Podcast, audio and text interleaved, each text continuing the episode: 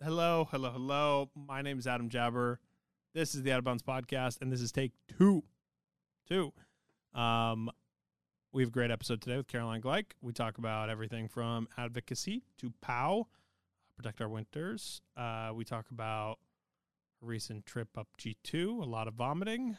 Uh, what else did we talk about? Talked about the Mountain Gazette article for a minute at some point. Um, and we talked about well, we talked about all kinds of stuff. I really enjoyed catching up with Caroline. I haven't talked to her in a couple years, and uh, I have no idea how she stays so positive. I also have no idea why she saves screenshots of negative comments for months at a time. I will never understand that, but she does, and I guess you can hear why. Um, before we jump into the episode, we have a few things going on that are worth mentioning. Uh, first of all, subscribe to the newsletter because there's important things that go out all the time, uh, like this week told you about this sock situation um, that I'm going to tell you more about in a minute. Um, what else did I talk about? Adam X's wonderful episode with Andrew Alexander King.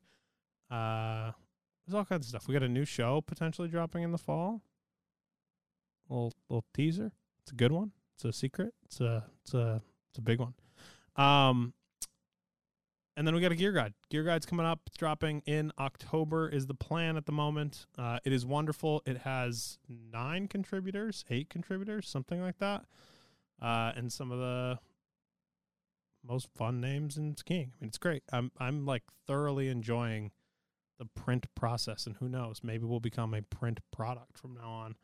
After we've talked about it so much, just kidding. We probably won't become a print product. It sounds like a lot of work, but we are for the gear guide, so. Uh, keep in touch. That it'll be the best gear guide that comes out this year, point blank. Uh, I don't care what other gear guide comes out. I don't care if it's outside or Gear Patrol or somebody resurrects something and makes another. Like I don't care. It's going to be the best gear guide that comes out this year, point blank. I'm calling it now. Everybody else, what's up? Um, leave a review on iTunes. Leave a review on Spotify. Those are important things. And now we get into the more important the most important things, and that is uh, paying our bills. First, we have Darn Tough. The number one thing that I'm going to tell you about Darn Tough is that at this juncture, when you listen to this episode, I will be 11 days into wearing the same pairs pair of socks. Um, I'm going for 55 days in a row, same pair of socks, not washing them uh, a single time, doing an activity every day and we're just we're just running with this thing. The goal is to raise money for the High Fives Foundation, um, which supports disabled athletes. Um, I'm like I'm psyched to be doing this. It's yeah, I'm I'm like thrilled. It's it's I'm not psyched about wearing the socks for that long, but I'm thrilled we get to help out an awesome organization like High Fives, uh, and hopefully in a pretty substantial way. So. Uh, by day 11, we need to raise $110 for the day. So be sure to donate if you're listening on day 11. Day 12 is $120 for the day, et cetera, et cetera, et cetera. At the end of this thing, we're going to need some some of you with deeper pockets to come help us out. So um, keep that in mind. Also, support Darn Tough. I mean, they make the best socks in the world. If I'm going to wear them for 55 fucking days in a row, like you can buy, like, trust that these are the socks that you can keep uh, we'll have a bunch of giveaways coming out with them soon. Uh, you'll have an opportunity for a bunch of free socks as well as a bunch of other free gear. We have a lot of great partners that have signed on for this uh, project that we were doing. Um, I can tell you right now, my feet are sweating uh, and they're warm because I just went for a bike ride, and uh, at least they don't smell. I mean, we're a few days in, and my feet don't smell, so I think that's a good thing. It's a good sign. It's good. It actually bodes well for skiers out there. Like same pair of ski socks. We all know we probably recycle them a couple more days in a row than we than we should. I'm just saying. Like I know. Like, you know, it's like an if you know, you know. I know. Um for uh, we got another sponsor for today. Ethan's slow on the draw here. He's asleep in the office as usual and he closed the ad. What is going on with this man? Ugh, I'm just working with a bunch of amateurs around here. Um, Sierra Nevada is, is a sponsor of the Out of Bounds podcast. They've been a great partner of ours and I cannot wait for more of you to get your hands on the new Hop Splash. Uh, it is their non-alcoholic product. I have it right here, and it's wonderful. Um, it is a hop infused sparkling water, and it tastes so good. It tastes so good. Like it's it's actually ridiculous. You get one of these cold, and let me tell you, it's special. It's great. It hop infused seltzer. I know is not what you guys are thinking. Like eh, it's uh, like it's great. Like I promise, no bullshit. It's great. Um, they also have liquid hoppiness, uh, which is a juicy IPA that is new for them. They have a whole bunch of new products coming out all the time. Just go to your local beverage store, pick up a Sierra Nevada, and please enjoy responsibly. Must be 21 or older to enjoy this product.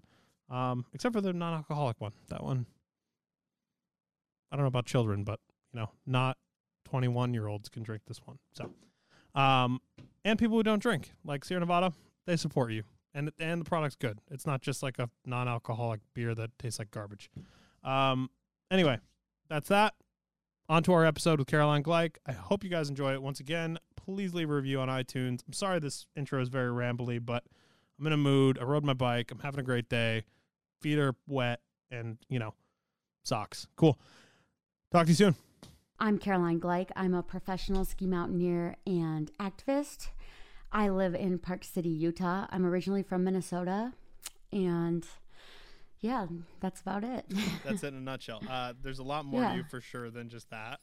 Um, let's talk about one of the things that I think we should talk about right off the rip, which is working with POW, uh, Protect Our Winters, what that's been like, what your experience is with POW. I have Mario Molina on next week, and I think just having more conversations about the goal of Protect Our Winters genuinely is really important because I think people get a very surface level view of what they do and what what they're all about just from social media and just like random donate now posts. So if you don't mind, I'd kind of like you to elaborate what you do as an athlete, as a POW ambassador, like what what that looks like on your end.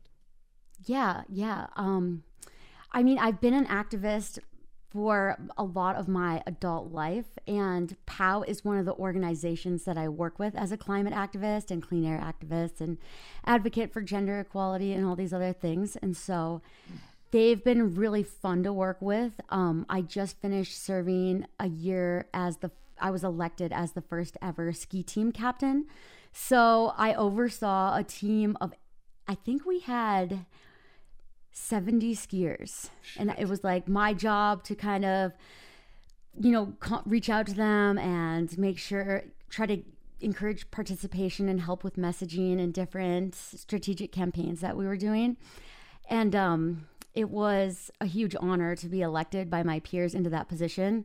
And so that was super cool because I got to interact with the whole team. And yeah, I mean, I've worked with POW since 2011. I was one of the first part I was one of the first athletes that was part of it used to be called the Riders Alliance and now it's just the Alliance because it's expanded to encompass so many more athletes like runners and cyclists, bikers and um, I think it's a really powerful way to influence climate policy is through the lens of snow sports and through the outdoors. And so I've had the opportunity to go to DC with POW six times, and with them, I testified to the Senate about the impacts of climate change on snow and mountaineering. So I've done a lot of stuff with POW over the years. Yeah, that's awesome. So what so what does that look like in terms of actually doing things with POW, right? Like in, in terms of actually getting policies passed, making real change, right? Because I think so much of what POW does is the awareness of,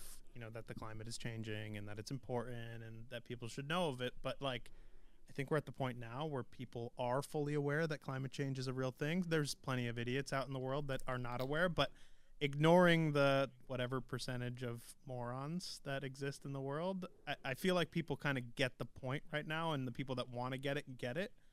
What, in your mind, what's the next step for an organization like POW and you as a as an activist? Yeah, that's a great question. And one of the things that I've learned about working on policy at the um, in 2010, I did a political internship for the governor of Utah's environmental advisor. So I've been working on energy and climate and clean air policy for a long time. And one of the things I've learned uh, specifically about working on federal policy is that it takes a really long time to see the changes that we're trying to create.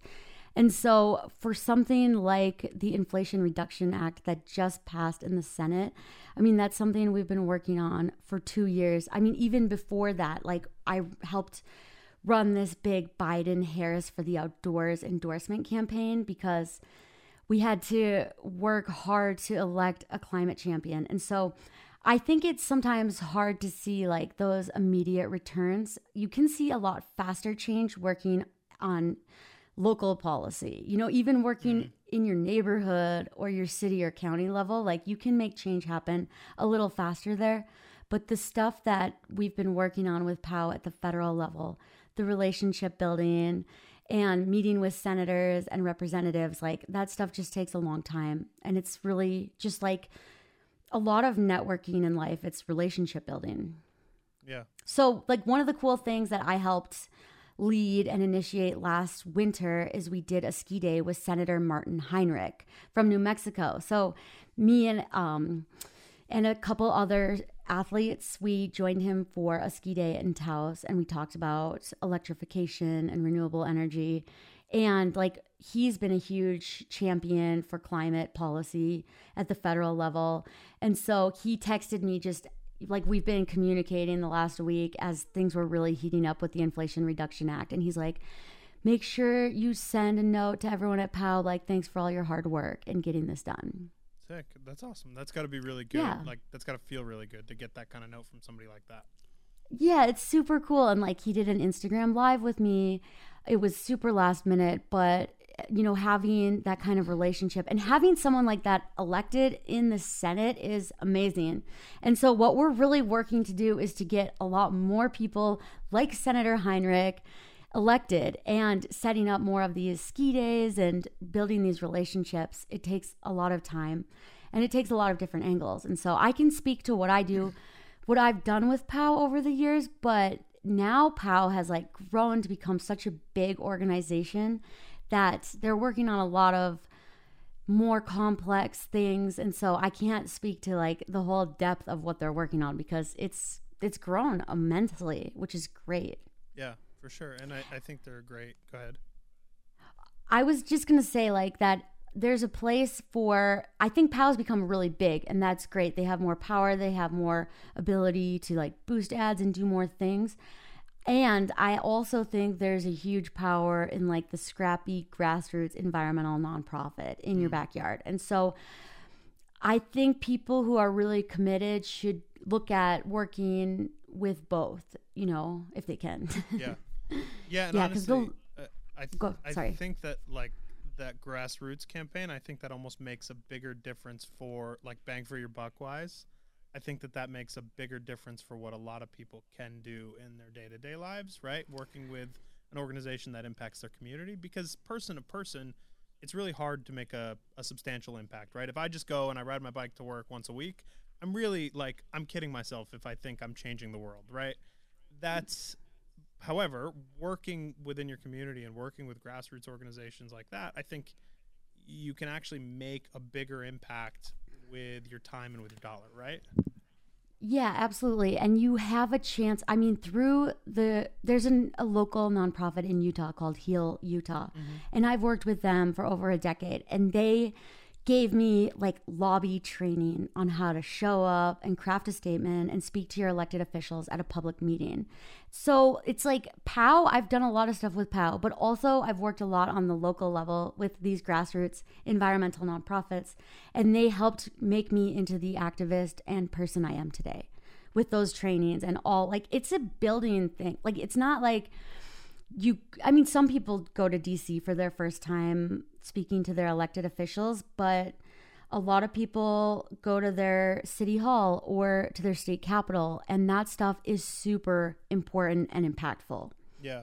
And one of the and it's so gratifying too. Yeah and one of the most important things that you talk about is that growth right? And not necessarily being a perfect climate activist right? Or a perfect champion or a perfect activist for anything really, right? Like no no human is perfect in every way, but trying our best is kind of important, right? well, what does the perfect activist even look like? Is it someone who just lives in a hole off the grid and never does anything? Or, like, Right. to get even darker, it's like it makes you go down a line of thinking. Like, I struggled a lot with like depression and mental health issues. And so, content warning, I'm about to talk about that. Um, and if you go down a certain line of thinking, it's like maybe the world would be better off without me. Like it can make you have thoughts of like ending your own life if you go down that. Cause like someone who's dead has no carbon footprint. Cause anything you do being a human living, like a living, breathing human on this planet, you're going to have some kind of impact on the environment. And so I try to do things that give me hope and joy and that give me energy for the you know for the fights like for the activism that I do. And one thing I don't think we talk about enough in the you know when we talk about carbon footprints and when we talk about these different cost benefit analyses is like where does joy factor in? Mm. Because I think that the most powerful activism comes from a place of joy and happiness. Mm. I think that's what will truly change the world. So, like, we have to factor in joy and happiness into like our decision making rationale and like the cost benefit of doing this or that. Like, what gives your life purpose and meaning, and how can you use that as motivation for your advocacy? Yeah. Yeah, that's got to be a difficult thing to actually act on and feel consistently given especially when you have a platform like yours or anybody with a platform, right? Where you're constantly being fed from this machine that like I don't know, you almost hold on to the negativity that people swing your way all the time more than you like people can be like, "Oh, you're great, you're great, you're great" a hundred times, and that one comment where somebody's like, "You're a piece of shit," sticks with you more than anything else. It's crazy. So it's got to be hard to to actually like hold on to that happiness in real life when a lot of the advocacy that happens in the world is on the internet, right? Because that's where you have the hmm. biggest reach total that you possibly can have is on this little fucking box on your phone.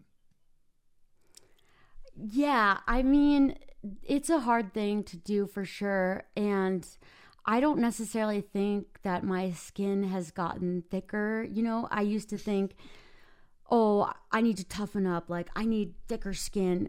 But um, I think what I've learned is that I'm more focused on my purpose of being here and like what I'm doing. And it's a lot easier than to sort of like ignore the noise and realize also that what people are saying has nothing to do with you and it's 100% about them. Yeah. Yeah, that's a And I- that's a hard yeah. one to stick to for sure. it's super hard and i'm not like always the best at it and uh, honestly sometimes the things that people say get me really down and sometimes i do think that it makes me censor censor myself like there's a lot of things that i would like to speak up about that i don't because i'm afraid of the comments frankly like i live in deep fear of the comments but you know like sometimes i'll just if I don't have the energy or the emotional bandwidth, like I sometimes will just disable commenting for a few hours, or Yeah. you know, like sometimes you have to do that oh, stuff Oh, I to just protect yourself. shit out of people. Like I'm so rapid fire block lately. I think I'm really rapid fire block lately too. It's just there's so many idiots about every like people have a problem with everything. It's it's so crazy. There's no ability to just be like, this is positive. Let's be positive for a minute. It makes me really sad because I think that there's a lot of people that are really unhappy in their lives and they're living this life of like quiet resentment. And when they see somebody who's like happy and doing something that they kind of wanted to do, they get really angry and lash out. And so I try to like meditate on compassion and empathy and hope and healing for them sometimes. And sometimes I'll be like, I'll be like, hey, what's really going on here? Like, is there something you need to talk about if someone's really angry? like, sometimes I'll just respond with like crazy things because uh, there's a lot of sad people, and that makes me sad. Yeah, yeah, for sure. Um, okay, let's let's shift off of some of this stuff for a minute here, um, because I know like and, and we talked a few years ago, and one of the things we talked about was like somebody harassing you. There was a whole film that got made about like this dude calling you over and over again, and how you kind of persevered through that, right? Like That's not what the film was about. I know, The film. I know, but like that's like it- that's how it starts, right? Like that's how the whole premise opens, right? It's not what it's about, right? I feel like it's, and, and I haven't watched it in three years, so like, it, keep that in mind. I know, and the film is like it's you know it came out five years ago. Follow through, um, Right. so it's not like that current, but it was really powerful to use the actual voicemail that I received as the opening for the for the film. Totally. Yeah, And that's what, uh, So- that's obviously what stuck with me. So I guess I, more I'm giving you props because it's been a long time of dealing with this shit. Yeah, yeah. I mean, I think I had my first. No, I know I had my first cyber harassment in 2009. So it's been going on for a really long time. Yeah. Yeah. Yeah. Skin definitely gets thicker. I don't think so. Like, I'm still really sensitive. I'm still a huge baby. Like, it hurts all the time. I think I have better strategies of coping now. Is that all it is? Like, yeah, that's, that's, Yeah, because the wrong thing to do is to like toughen up and like build a wall around yourself to the world. I mean, great leaders and strong people are able to be vulnerable, and my softness and my emotional capacity is like one of my strengths. And I don't want to lose that because people are cruel. Like, Yeah. I want to retain that empathy and that ability for deep feeling. But it's important to have, you know, it's like training, right? Like every time you go to high altitude, well, actually, that's not a good analogy. It doesn't get easier. It's like training, right? Every like your ability for a certain kind of athletic performance builds over time if you keep practicing. And I think it's just like that. You create more tools for resiliency. yeah, the threshold grows in a sense. The, yeah, for sure. I yeah, I'm the opposite of you. Like I I very much as soon as it becomes a thing, like I just roast people. I come at people. I do not like I.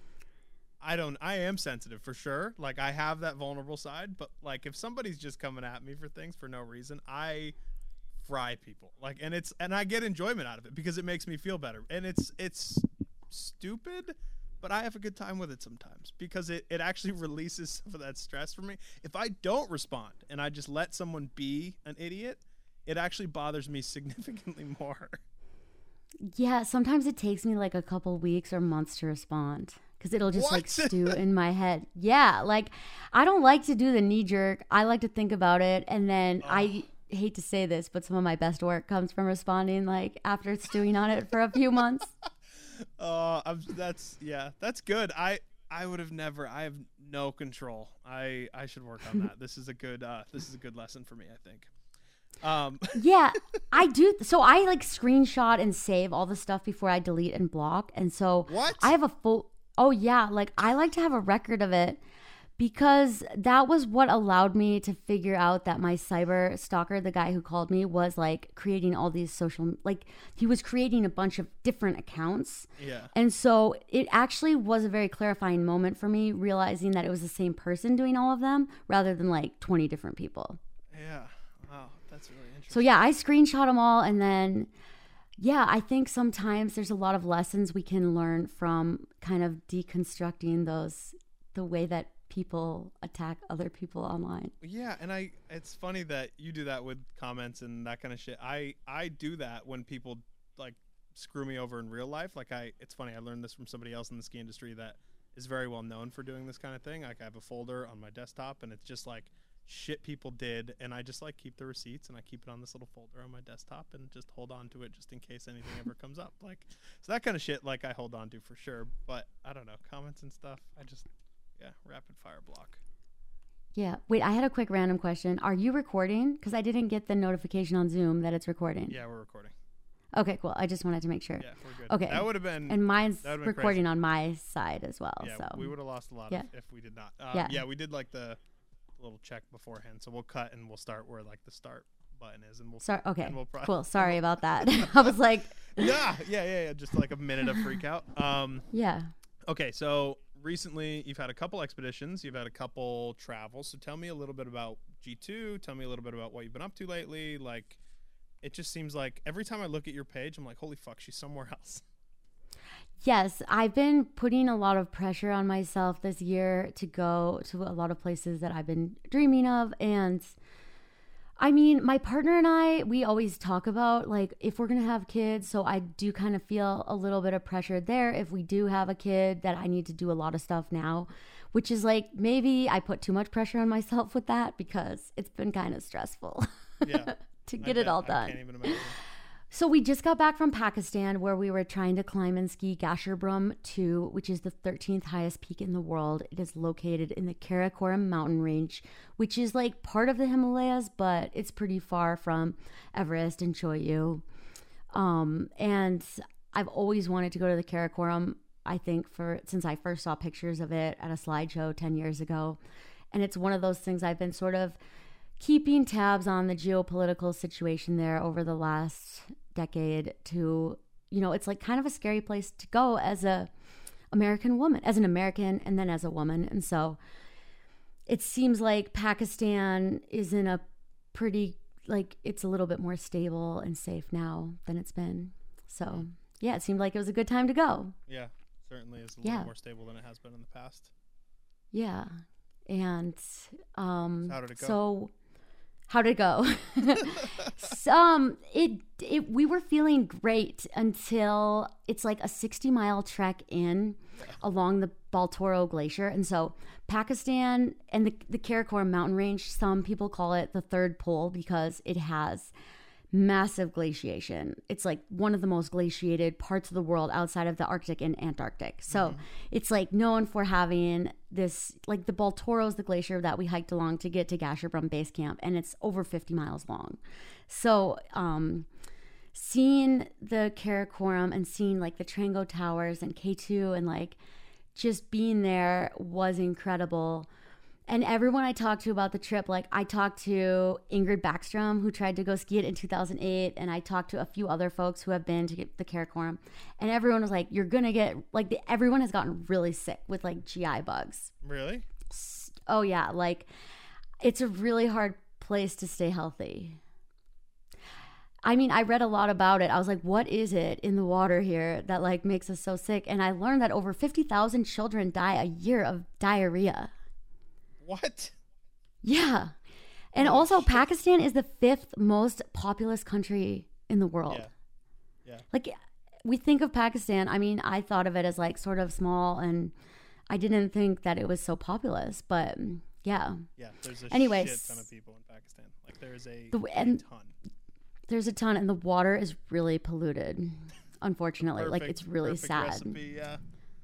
Yeah. So anyway, everything was going great, and my partner and I were really super cautious about like our food and water and about COVID stuff and everything, and we were feeling great. And it's like, uh, it's like a five to seven day trek to base camp, and the whole way, like we just had relentless heat. Like it was 105 degrees. It was so brutal. And then about day, I think it was day six of the trek in, we're getting into like 15,000 feet. We're pretty high. Like we have our first views of K2 and like eight hours into it was like a 13 mile day hiking. And at 10 miles, I just like felt really hot. I felt like I was gonna faint, and then I started throwing up. Mm. And I threw up like 30 times. Oh and it was so bad. And I had like with it this really intense dizziness and like this feeling like I was gonna faint. So I couldn't walk. And our team was already at the next camp, which was three miles ahead. And like I would walk for like 10 minutes and then I'd have to lie down because I felt like I would fall and faint. And then I'd start throwing up. Mm. And I just like was so dehydrated and so faint and dizzy. I couldn't walk. And I ended up having to be carried to the next camp by our porter team. Oh shit. And then I spent like a day at that camp just sleeping the whole day. And then the next day I walked to base camp seven miles and I was like super sick and I didn't eat anything. And then we got to base camp and I started to get a bit better. And then Rob got super sick. Oh. And so Rob had like this GI thing, and then we both got really gnarly upper respiratory infections, like sinus infections. And we couldn't like get higher on the mountain to acclimatize. Like we had good weather, but we were both so sick, like we could hardly get out of the tent. And Rob was like barely able to make it to the toilet in time. And he was like taking the antibiotics and taking Imodium every time. I think he took like 20 Imodiums Holy shit. like it was really bad like and rob and i like we've been sick on big mountains and we've spent a lot of time in tents and storms and so like this was different it was like much worse it was so miserable So we're at almost 17,000 feet at base camp, and the weather's nice. And so our team, the rest of our team, like we were sharing the logistics with this other, with Alpenglow, with like Yeah, their yeah. climbing team. And then Rob and I were like self guided. And so the rest of the team went up and acclimatized and spent some nights at 20,000 feet and 21,000 feet higher on the mountain. And then they came back down. But Rob and I were so sick, we weren't able to get higher on the mountain. And then it was forecasted that there was going to be a week of bad weather and then it was going to clear up again. Mm-hmm. And so, just like we were thinking about the time plan with our logistics and that we would have to like extend our trip because we'd have to wait for the bad weather to go up higher to acclimatize. We'd have to do a acclimatization rotation, then come back down, and then we'd have to go for the summit. And so we were looking at having to extend the trip by like three weeks or like extend it an extra week, but it was going to be like three more weeks at base camp and higher. And we were just like so miserable. So we decided just to pull the plug, and we never even got to see the mountain because you have to go to Camp One to see G2. Hi there. I am interrupting my own conversation with Caroline Gleich to bring you two wonderful sponsors. Please listen to these ads because they get us paid and they're getting you deals, especially in this first scenario, saving 25% off. So listen to the freaking ad. Um, Mammut wants to give you 25% off on anything on their website, including the best beacon known to mankind, which is the Barryvox. Berry Box and Barryvox S are uh, point blank the best beacon out there. Ask anyone you know. That's the beacon to get. If you go into any shop and they tell you a beacon different than that one, they're wrong. Okay. There's a couple other good ones out there, but tell you who's not doing recalls every three fucking days. Mammut and the Barryvox. So, uh, also, avalanche packs or avalanche bags, um, airbags, some would say. Um, Barryvox packages, which have a shovel, a probe, and a Barryvox at the great deal of 479 uh, minus 25%. If you use promo code out of bounds 25, capital O, capital O, capital B. That's the key there. Okay. That's the part that Ethan screwed up. Capital O, capital O, capital B for 25% off at mammut.com. Please use it. Get yourself a deal and be safe in the backcountry this year, please. Anyway, on to our second sponsor of the day Fisker Skis. Just kidding. They're called Fischer. I broke Ethan. I broke Ethan for the first time. Um, they make they make the best skis. I mean, point blank. Like we know this. I've been talking about Fischer for a long, long time. They've been a wonderful supporter of the show. They have the best kids boot on planet Earth. Okay, I'm holding this. If you're looking at the YouTube and you're like, "Oh, what is this boot that he's talking about?" We actually did a review on it that is really good and it's out now. So, uh, check that out. But this boot friggin' sick. If you have a kid and they got small feet and they're like a kid kid still, this boot is going to change their skiing for the rest of their life and it's going to change your experience because they can actually put it on their foot and it's comfortable and yeah, buy this boot. It's really good. If your ski shop's not carrying it, tell them to carry it. Okay? Um, they also have a brand new Ranger line. We'll talk about that as we get closer to ski season where like you guys start buying more skis, but uh, let me tell you, Ranger 96 is going to be in the gear guide. It's a phenomenal ski. Mango Mania is coming back. It's or it's a thing rather. Mango Mania. Pink Ski Gang dead. Mango Mania is here. Okay. Also, one 109 for the little one, right? Wasn't it 109? Go back. Or is it 169? No, it says 10 it says 10 Oh, that's in fucking foreign. Um okay, anyway. 169, whatever. It's a great deal. Buy this boot. Um Ranger series, Mango what did I call it? Mango Mania. Mango Mania is out now. Go check that out. I also am really a big fan of the khaki colored Ranger 108. Ranger 108. Um, great ski. Big fan. New Ranger line. Go check it out. Fischersports.com. And we are back to our conversation with Caroline Gleich. Thank you. How how disappointing is that? Obviously, it's very disappointing. So I'm not looking for like a one word answer here, but how do you how do you cope with that? How do you just accept the fact that it is what it is and move on? Yeah, I mean, this trip made me really nervous because the Karakoram is so the, the mountains are so steep and base camp it is so remote. Like you feel like you're more remote than I felt in Antarctica. I don't know why that is. Maybe it's just the foreignness of the culture and the food and there's like that cultural challenge as well.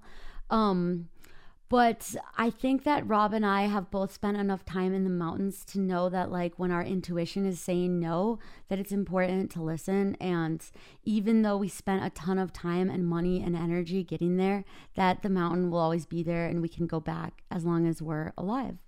Yeah. So, yeah. So, I mean, like, the best shots of the trip are just me puking in front of K2. I'm so like I I so like when we left, it was clear that it was the right thing to do.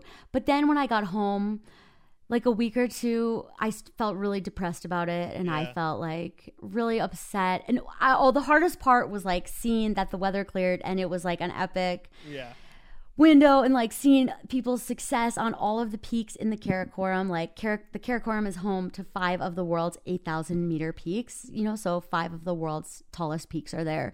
And after the bad weather, it was just like this epic, super long, good weather window where tons of people summited all the peaks. And so that week was really hard for me because I just was really like replaying everything in like a bad spiral of anxiety in my mind thinking like the shoulda woulda coulda but um we can go back and i don't think rob will go back but i will definitely go back someday Rob's Yeah. over it. Okay. Rob did not have FOMO from going home early.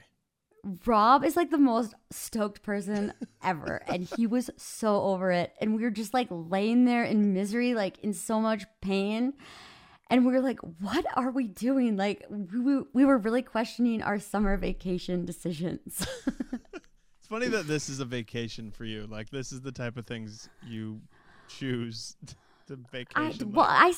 I, I spent a lot of my own money on the trip. Like, I paid for it 100% out of pocket. Like, I didn't get any sponsor money for it. I partly, like, I'm glad I didn't because I didn't want any more pressure. Like, Yeah. I feel enough pressure from myself and from, like, who I am and what I've accomplished. And so, anyway. So I think in a way that was good, but yeah, it was a real questionable choice of vacation. yeah, for sure, for sure. Um, on on that topic, kind of what people ask a lot, and people ask me a lot for some reason, how to kind of like figure out how to make money in skiing specifically, right? I think you're a great example of somebody who has made a career that's been long lasting and been at least able to survive and thrive and and and make enough to kind of stay within the industry forever. Where in a lot of cases you see people kind of go away from the industry because it just financially doesn't make any fucking sense, right? So how how have you made it so far? How do you provide value to your sponsors? And can in your mind, can you make it with just money from skiing? Yeah, that's a great question. I was really lucky when I started my career. Um, my parents linked me up with Kristen Ulmer, who was like one of the pioneers of women's free skiing, to give me some business mentorship. And so she really taught me it's like, it's not about you and your resume or like what flips you can do or what mountains you've climbed. It's about like the value you can provide to brands. And so that was really important to help set me up for success and to think about different creative ideas on how I could be an asset and helpful to brands. And I think it's one of those things that's constantly evolving where it's just building and maintaining relationships and having those conversations and starting with like how are you guys doing? Like what can i do to help and support your goals? Rather than like here's what i'm doing like here's what i need.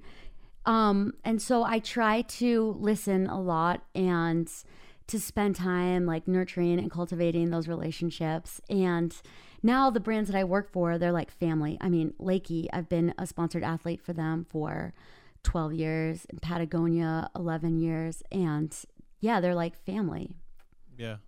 How how do you make it work, I guess, with ski sponsors, right? Because that's one that I've noticed over the years that you've switched a few times. So how how do you get them to pay you what you're worth? I guess is my question because that's the one that I feel like they should be shelling out the big bucks for every athlete that they decide to bring onto their roster, but they never do, and we know they never do, right? ski sponsors are really hard. Um, I mean, I don't think there's a lot of money in hard goods. For one, Ugh. Uh, I don't know. is there? Are ski companies like? I don't know. I don't know their Ski numbers. companies Like, don't pay, but there's definitely a lot of sales. Ha- I mean, yes, are they are things more expensive to manufacture for sure? But I can tell you, like on the retail side of things, yeah. there's a lot of big money getting thrown around to these brands. I mean, it's been a real challenge for me to find a brand that offers like the suite of skis that I'm looking for from like a tiny little skimo racing ski to like a big powder ski that goes to my size. Mm. And then like a brand that supports touring, like there's not a lot of brands that are as focused on the uphill experience, you know. Um so and as my career has evolved, like my needs and wants have also evolved and I'm really picky when it comes to hard goods, especially boots, and I like to pick the best boots for whatever I'm doing and there's not like one brand that offers a whole suite of boots that would work for all my expeditions and training. So so like for me, I looked for a ski sponsor that just makes skis. And so it's been really cool to work with Elan over the last couple years and I feel like they've also listened to like I was like you guys have to bring a skimo race ski and they brought it back and I helped test the first prototypes of it and then it's like coming to market in Europe this winter. So that's Yeah. been cool. But no, like I don't know, I don't make a lot of my income from a ski sponsor. It's a Yeah. small part of it. And I don't know how people, if you wanted to, I guess it's like, I think you have to go with like the head to toe brands too that do Yeah. soft goods. And yeah, I don't know. It's Yeah, a it's- hard question. Like, there's definitely, for me, a bigger, like, there's a good, for me, I like to have more of a diversified brand portfolio of like who I'm getting support from. So if one brand decides to cut all their athletes, then I don't lose my entire income. Yeah, no, I think that's really smart, and I always I always question that with brands that do make everything. It's like, is that a smart business decision to go? I mean, yes, if the money's right, fuck it, right? Like just send it and do Yeah. everything. If the money's like big enough, do it because it can work out for you. But I I have that same thought often where I think diversifying to a certain point without as long as you don't have to sell your soul too much. I Mhm. think a little bit of soul selling is okay every once in a while because everybody needs to get fed.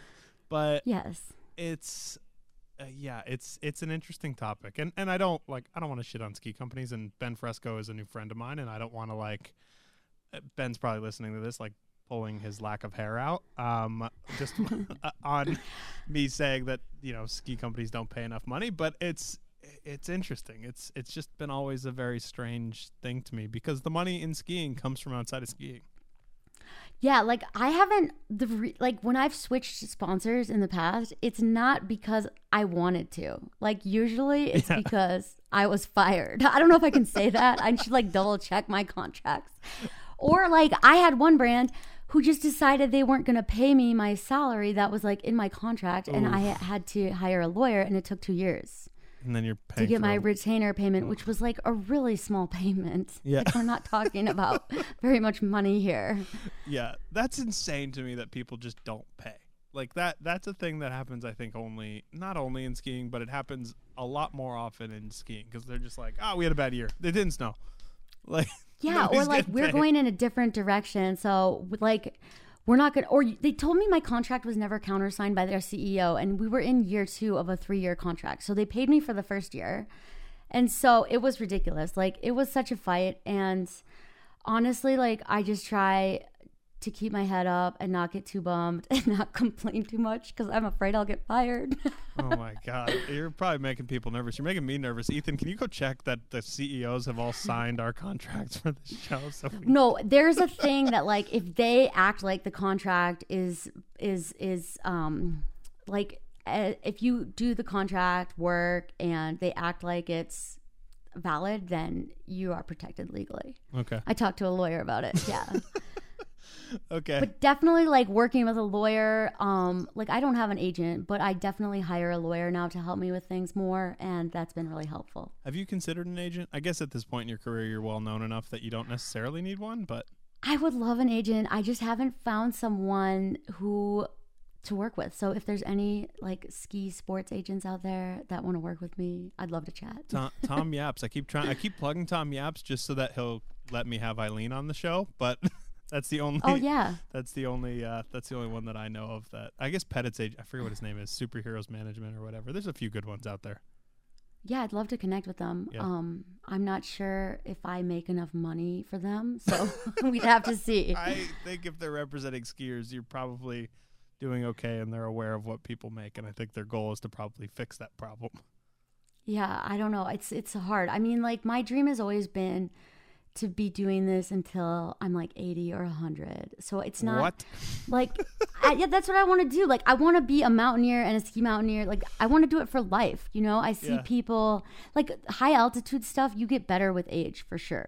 Okay. And so my dream is not to like retire and start a new career, but I think that I will have a lot of work cut out for me ahead, like challenging ageism in skiing.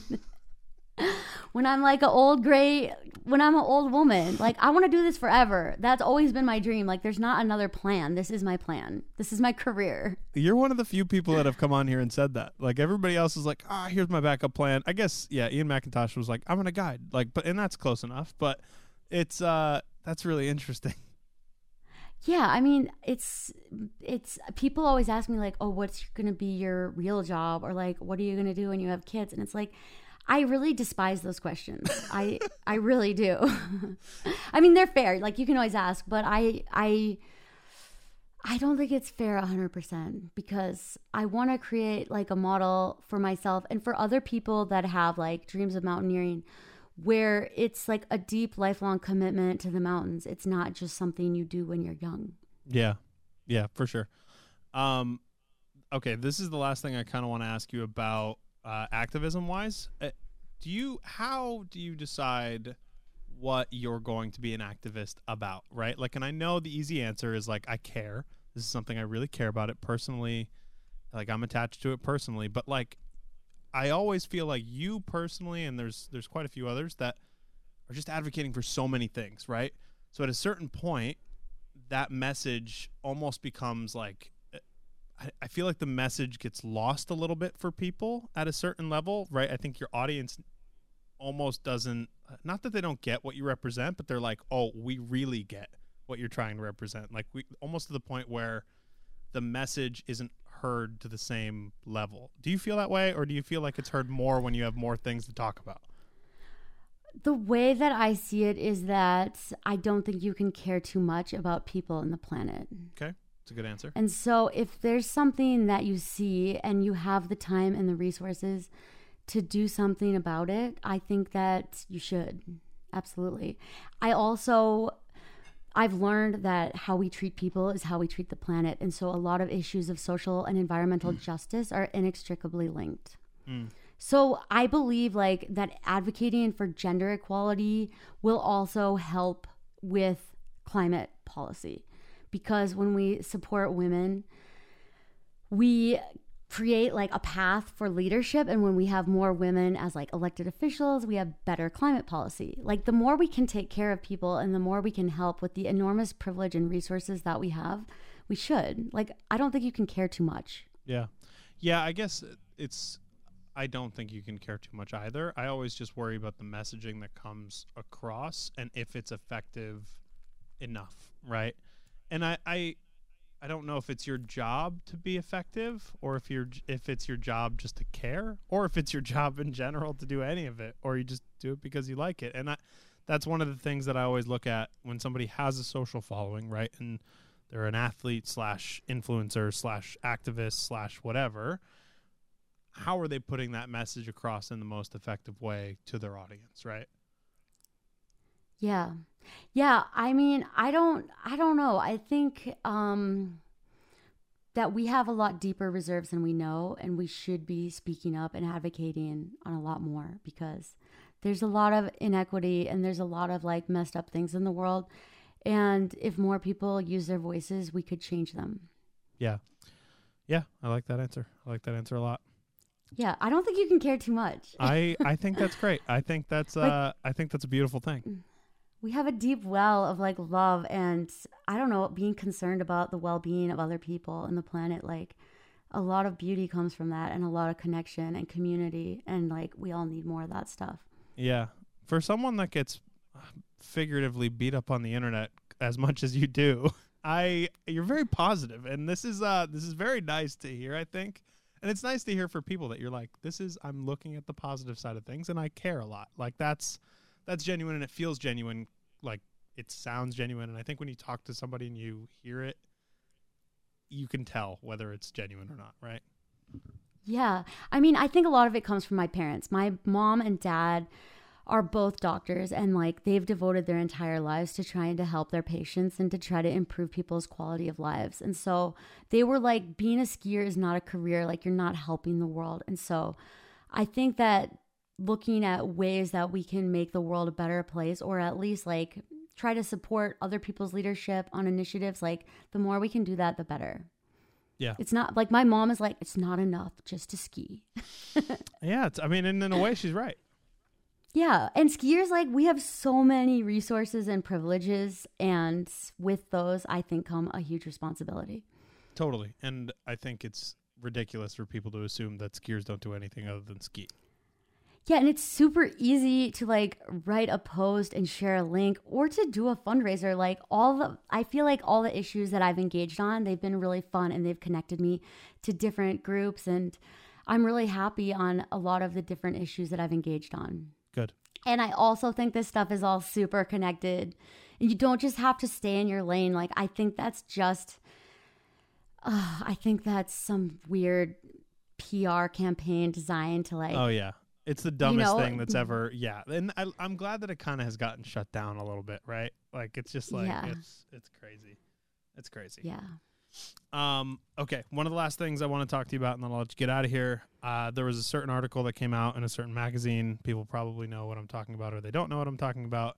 Um, the article referenced. First of all, let me just say, the article was not about what people made it about, and that's one of the things that I think we'll kind of get into a little bit here is most people did not read the article. They read a couple screenshots that people put out on the internet and then they made it about whatever they felt like it was about. And I think that's what caused the problem. But there was an article that called out a bunch of they named them as the the author named them as influencers as opposed to athletes, which I didn't love right off the bat. Um, named a bunch of influencers and said that like we need to hold the title of the article is like how are we holding our outdoor influencers accountable or something like this, right? And then it goes and like kind of flames people for taking PPP loans during COVID and that became this big thing where like everybody was attacking what everybody was doing at that time, how they spent their money, whether it was legitimate or not, and then people like yourself kind of having to come out and be like, what the fuck? Like, why do I have to legitimize my own career? Right? Like, why do I have to prove that I like this is this is crazy. This whole situation is crazy. And I thought that you would probably have something to say about the article that came out. And I guess I obviously people know it came out in Mountain Gazette. It's yeah, I don't know. I wasn't going to talk about the article that much, and I haven't really talked about it that much since it came out, and because of how much negativity was attached to it but I kind of want to hear your thoughts on it and what happened and how you perceived it right off the bat. Yeah. Well, I was contacted by the journalist about the article in January, and I just found like the tone and the way that he was it kind of felt really antagonistic. Okay. And so I didn't respond. and I'm really bummed because like Mountain Gazette, like I have such a soft spot. I really believe in like like what the magazine is trying to do, like to resurface this old school print magazine with like beautiful photography and high quality journalism. Like I really believe in supporting a free and independent press and like I subscribe and pay for a lot of different publications because I really respect the work of journalists in this case, I felt like the journalist was really out of line, and I was personally kind of like insulted and felt attacked by the way that he reached out to me. And like you said too, calling me an outdoor influencer, like I really despise being called I don't identify as an influencer, and I don't think anyone who sets out to become an influencer will actually become that because, like, having influence is about being a leader, and like being a leader comes from different things, not trying to be an influencer. Mm. It's a very good point. That's my two cents. Like, I've always, like, I'm a ski mountaineer and I'm an activist, like, that's, and an adventure athlete. Like, those are how I identify. So, anyway, um, yeah, like it was one of my worst nightmares to be kind of like mob attacked like that online. I got a lot of really nasty comments, and I was in Pakistan and I had like one hour of really slow Ugh. satellite internet a day. And um, like it was really stressful for me, and it was like kind of traumatizing because it opened a lot of wounds for me of like having my legitimacy and my credibility attacked Mm. yeah like this notion that i'm not real or like i paid my way to the top of the mountain or like i haven't really accomplished all the things that i have um, there's just so many different ways that people in the outdoor community have tried to rewrite my accomplishments in the court of public opinion and i felt like this was another way of trying to delegitimize me Yeah. Yeah, and I think a lot of people in that were mentioned in that article, one eh, pretty much everybody that was mentioned did not respond. And my I guess my opinion and my thought on it was like, okay, if you didn't respond, that doesn't mean you should get flamed in a magazine, right? Like that that was to me like nobody owes you a response to anything, but at the same time, if you guys respond, chances are you get left out of it, right? So it's like it felt like punishment to me for not answering an email. And to me, I I felt a little weird about the framing of it and I felt like it was kind of the question is allowed to be asked. I don't have a problem with the question being asked, right? Like are we holding people in the outdoors accountable for what they do, for what they spend? I don't really think that that's a problem to ask. What I had a problem with is the way that the line was drawn, and I told Ari this. Uh, I think that the way that the article, the actual article, draws a line between uh, Madia Snark or whatever her name is, uh, Brianna Madia. Uh, Madia Snark is the Reddit feed that all this stemmed from. Drawing that line to her like running over her own dog and not telling people about it and having a fundraiser for like that line to people taking PPP loans is a crazy line to draw to me. Like that that was like very bizarre. Yeah, and also I think it's important to differentiate that like I work for my own like S corp. Like I have an S corp called Big Mountain Dreams and like I do all my business under that. So it wasn't like me as an individual taking that money. It was like my business took that money. Right. Yeah, I guess so. That's one of the arguments that the people on the articles or on the publication side have said is like, oh, yes, there's one employee, there's two employees involved in this in this company, right? So technically, you are taking that money, but it's like that's that's very different, right? Just because you're a single person doesn't mean that you're not a business. like it's like Yeah, that you're that you don't make business deals, business inter- that's how you're supposed to do it. Yeah, and my like at the beginning of COVID, I lost like one of my biggest sponsors. They terminated all their athlete contracts and like a lot of my work, upcoming work just grinded to a halt. And it was really stressful for me like as a young person. I started my career in like the Great Recession of 2008 and it was grim when I started working in the outdoor world. Like it was really hard to get paid. Um Yeah. and so it like brought me back to that and I was like going into full survival mode where I'm like counting cliff bars and like planning the backyard garden so if we have to if we like can't afford to buy groceries like we could grow them in the backyard, you know? Like it was really stressful for me and when COVID started um and then this whole like backlash that I got of people just going into my into like all the things of my life and being like give us your Tesla. Like, we own this car. And it's not even my car. Like, it's my husband's. He bought it. And we bought a used 2016 Model X for 40K. Like yeah, yeah, it's not like you Like, we got a really good deal on it. Like, we paid less than most people pay for like their regular vehicles. So it's not like we use, I don't know. Anyway, it's his car. It's not registered to me. I just like to pretend it's my car. But all these people are like, your Pakistani trip is paid for by the US taxpayer. And it just made me so upset, this like hate mob I got, because I also felt like the editor of the magazine and the journalist, they knew that that was going to happen. And I just feel like. Mm. I felt really sad and I felt really angry. I still feel angry about it. And um, I felt like it was really inappropriate because what I do is legitimate and I've spent a lot of you know, I've spent a lot of my life trying to get better and like to do a really good job. Like, I take this stuff really seriously and I love my work and it's my passion, it's my whole life. And to have someone just dismiss my, the whole everything I've created, it was really hurtful. Yeah. A friend of mine, uh, Brooks Kern, said t- to me that we, sh- we as creators or artists or skiers or whatever, shouldn't have to legitimize our careers to anyone right? Like that's our career is our career, and if we can make it, we can make it, right? Like that's the public, the court of public opinion does not get to decide if the way that you make your money is legitimate, right? Unless it's illegal, right? If it's illegal, Yeah. like uh, we're in a different we're in a different conversation. But if you can make a living doing something legal that you love doing, I don't I don't understand people's problem with it. And I definitely don't understand people's problem with it if like you followed the correct steps, you did the right things, taking PPP loans, and I've said it on the show already, like if I if we needed it and if we could have taken PPP loans as a business, like I would have done it. Like, but we didn't need it. It didn't affect us. It actually, COVID probably helped our business more than anything. And like that was that's just uh it's the reality of the situation. And I just think that there's a certain lack of responsibility that I think happened with the way that that article was written that that Mhm. made me a little uncomfortable. And, and it's tough because I like like you said, I really like the magazine. I think what they're doing is great in a lot of ways, and I think that Ari's a great journalist uh, in in a lot of ways. Like I think he does a lot of great work. If you look at some of the other things that he's done, I just felt like being like not posting it after the amount of traction that it got online and the amount of hate that was being spewed to real people and impacting them in real ways in real life. And then being like oh the only way that you can read the magazine is if you pay us money and you get the magazine seemed crazy to me.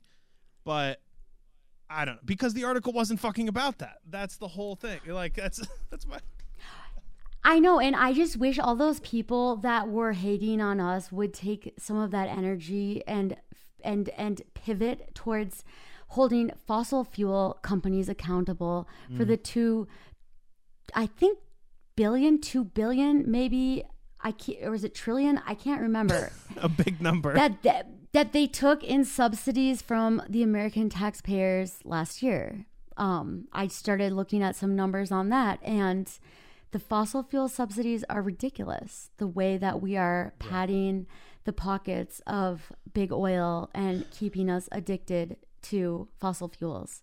And so I wish people could take their energy and do something more positive with it. Um, Yeah. That would actually have a good impact on the future of snow sports. yeah i agree and it, Yeah, we need to end those subsidies. Not like, yeah, I have no problem with like having received that money and it really helped me get through those two months and to restructure my business and to, yeah, do what I needed to do to get through and survive. Yeah, and honestly, like I think that part is not even super relevant. It was just weird. I- think people don't understand what the loans were for, what they were designed for, and I also think that like everybody has a certain level of empathy towards a local business that they know that went out of business during COVID, right? That couldn't make it happen even with a PPP loan or they didn't apply in the right way so they got denied or whatever the reason is that things couldn't happen.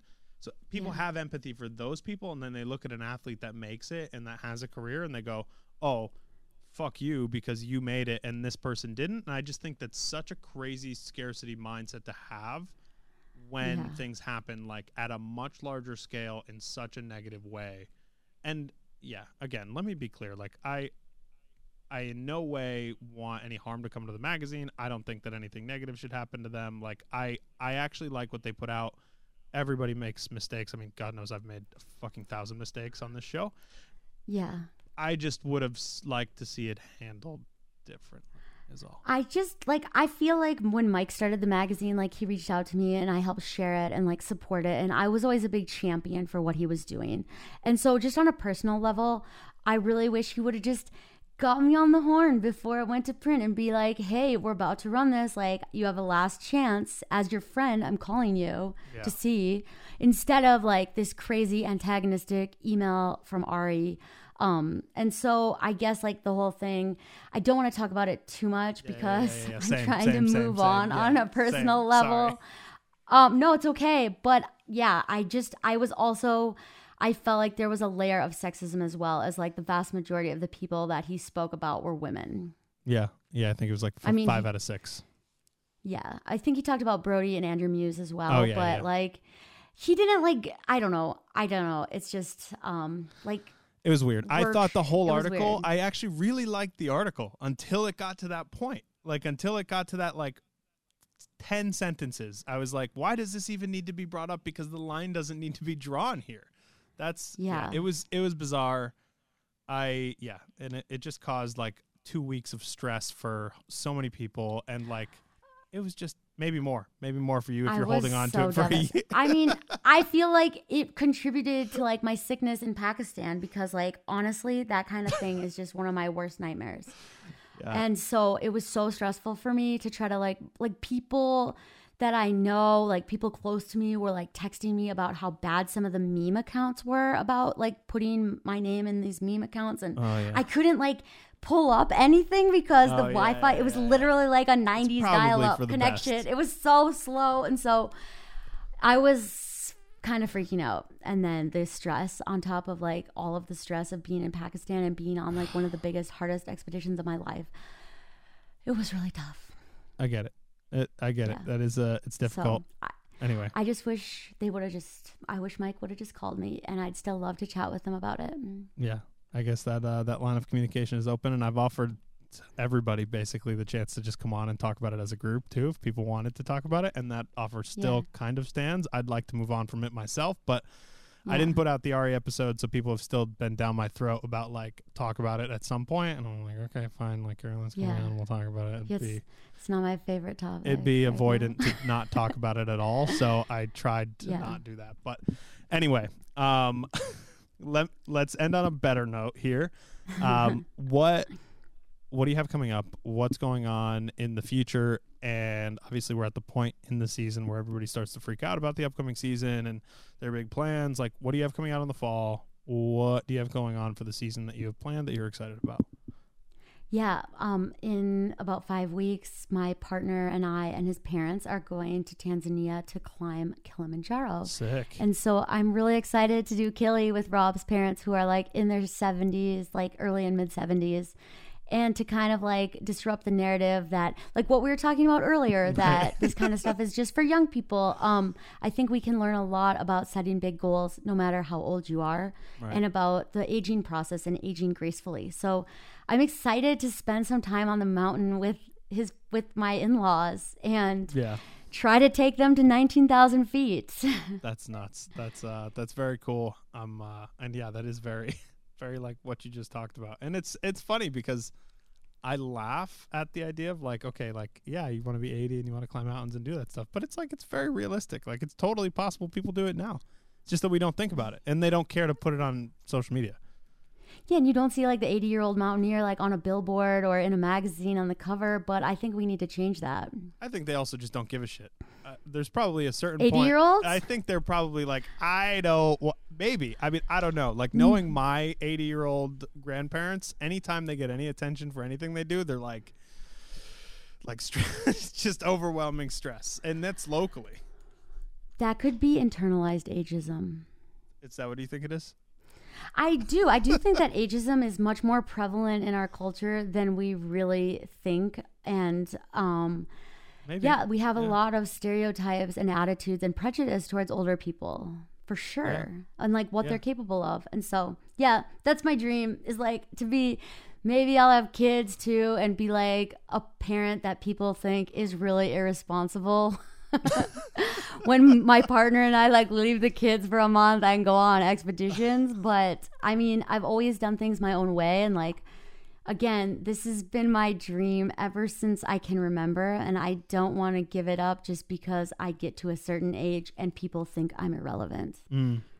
Well, Caroline, I can't wait to read the headline in 50 years that says Caroline Gleich, irresponsible parent or um, aging activist or whatever the fuck. Yeah, like who knows? Um, where where can people find you on the internet? Where can people send nice things your way on social media? Um, and anything else you have going on, feel free to feel free to plug.